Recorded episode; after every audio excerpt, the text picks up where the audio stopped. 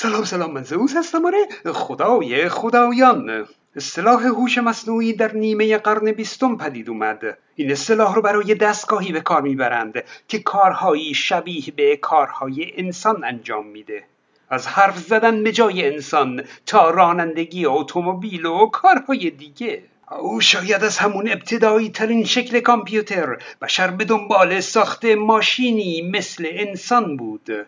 ربات سازها ربات هایی شبیه به انسان ساختند و فعالیت هایی شبیه به انسان رو تقلید کردند. اما زمانی می‌تونیم بگیم که یک ماشین مثل انسانه که بتونه مثل یک انسان فکر کنه. مثل انسان یاد بگیره تجربه کنه و تصمیم بگیره. مثل انسان خلاقیت و هنر و هوش و ذکاوت داشته باشه.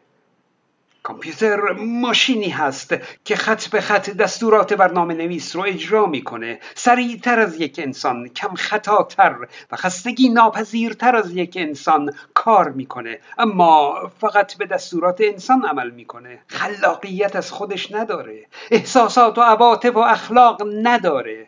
یه دستگاه ماشینی دیگه با ظهور یک تکنولوژی پیشرفته از هوش مصنوعی با نام یادگیری ماشین یا ماشین لرنینگ نحوه کار کامپیوتر تغییر کرده. دیگه کار کامپیوتر محدود به اجرای خط به خط دستورات برنامه نویس نیست بلکه می‌تونه از کار خودش تجربه کسب کنه.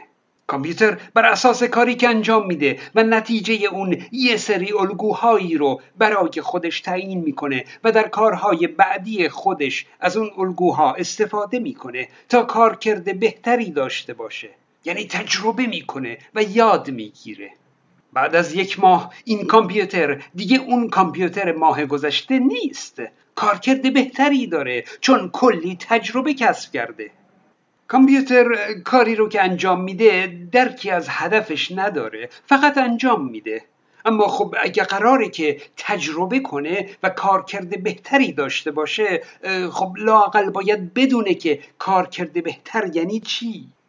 برنامه نویس یک معیاری رو برای بهتر شدن کار کامپیوتر تعیین می‌کنه. مثلا براش امتیاز تعیین می‌کنه. امتیاز مثبت و امتیاز منفی.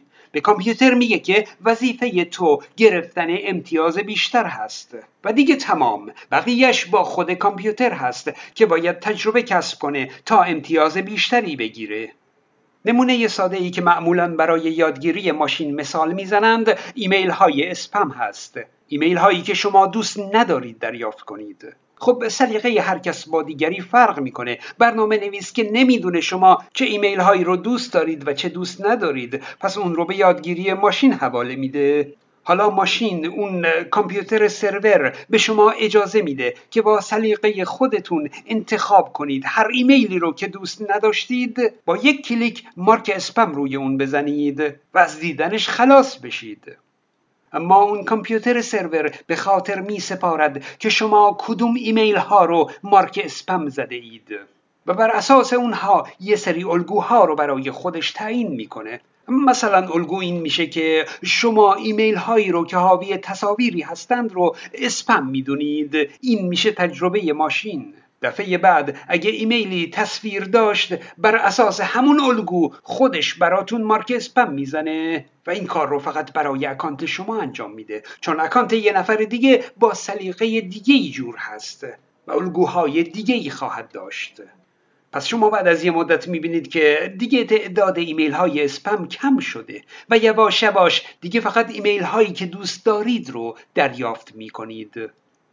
این میشه هوش مصنوعی به روش یادگیری ماشین.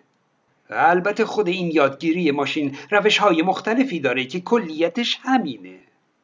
به درستی گفتند که جانداران ماشین های بیولوژیک هستند.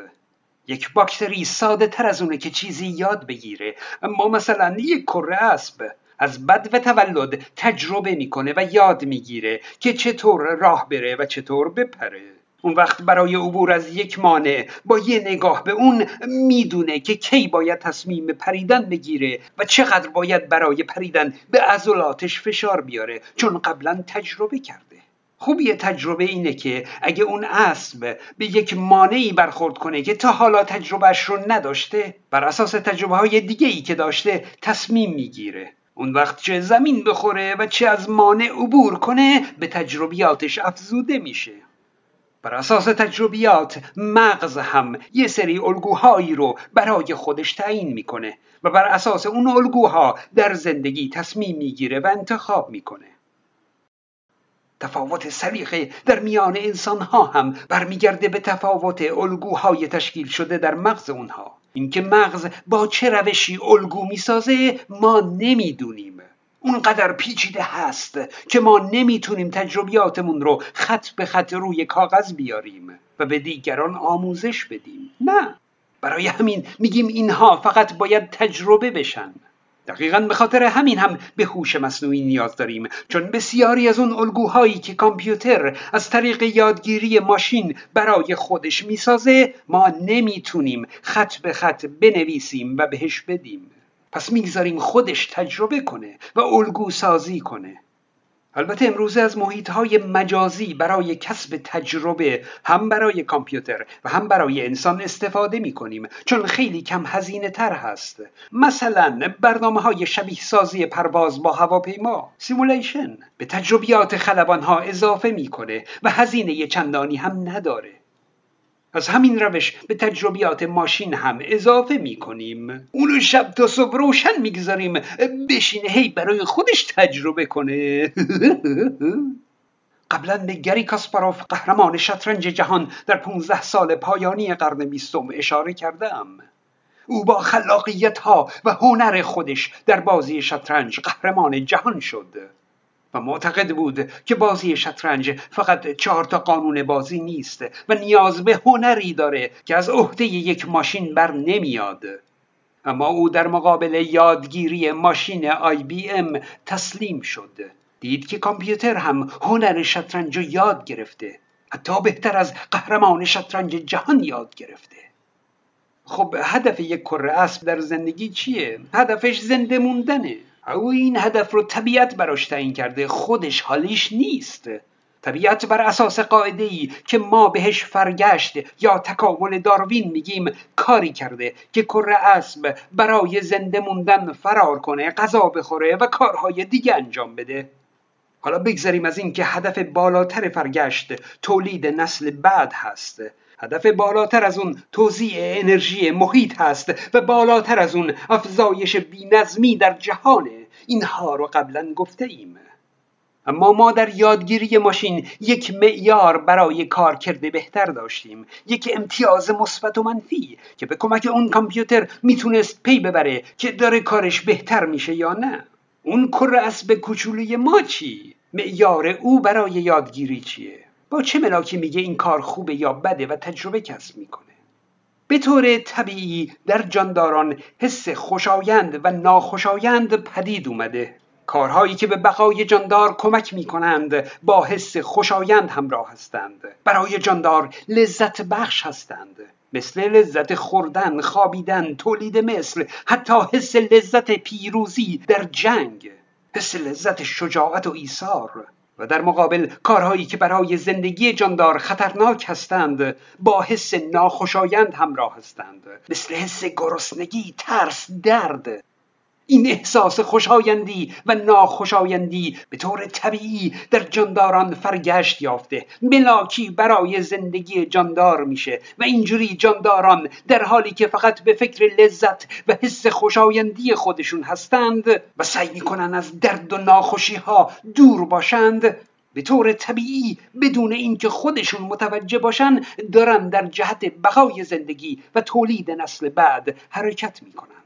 حالا شجاعت و ایثار چرا باید حس خوشایند داشته باشه؟ اخلاق چرا باید فرگشت پیدا کنه؟ اجازه بدید برای جواب این سوال برگردیم به یادگیری ماشین.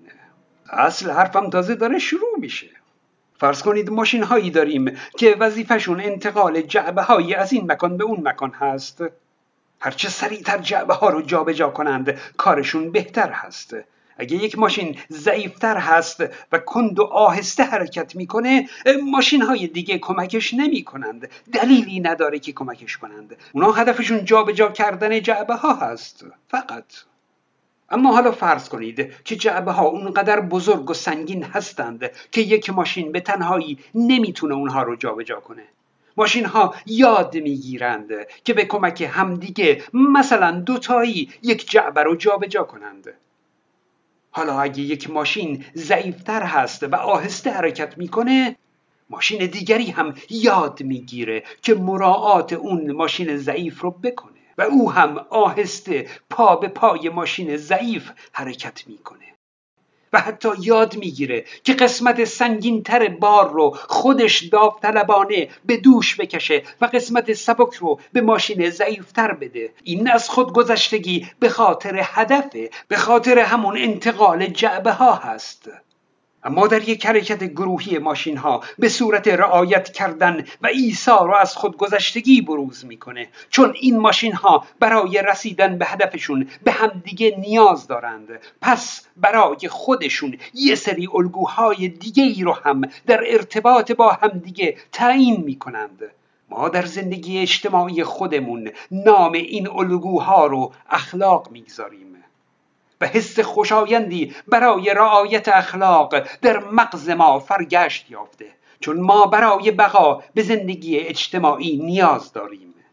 پس اخلاق هم در زندگی ما فرگشت یافته. وقتی یک کامپیوتر یک ماشین از طریق تجربه و یادگیری ماشین اخلاق رو هم کسب می‌کنه این نشون میده که اخلاق قابل فروکاستن به صفر و یک هست. اگرچه ما نمی‌تونیم اونا رو خط به خط برای ماشین بنویسیم. و علاوه بر اون این نشون میده که معیارهای اخلاقی بر طبق نیازهای اجتماعی بشر در انسان فرگشت یافته. کانال های من رو هم فراموش نکنید. من زئوس هستم.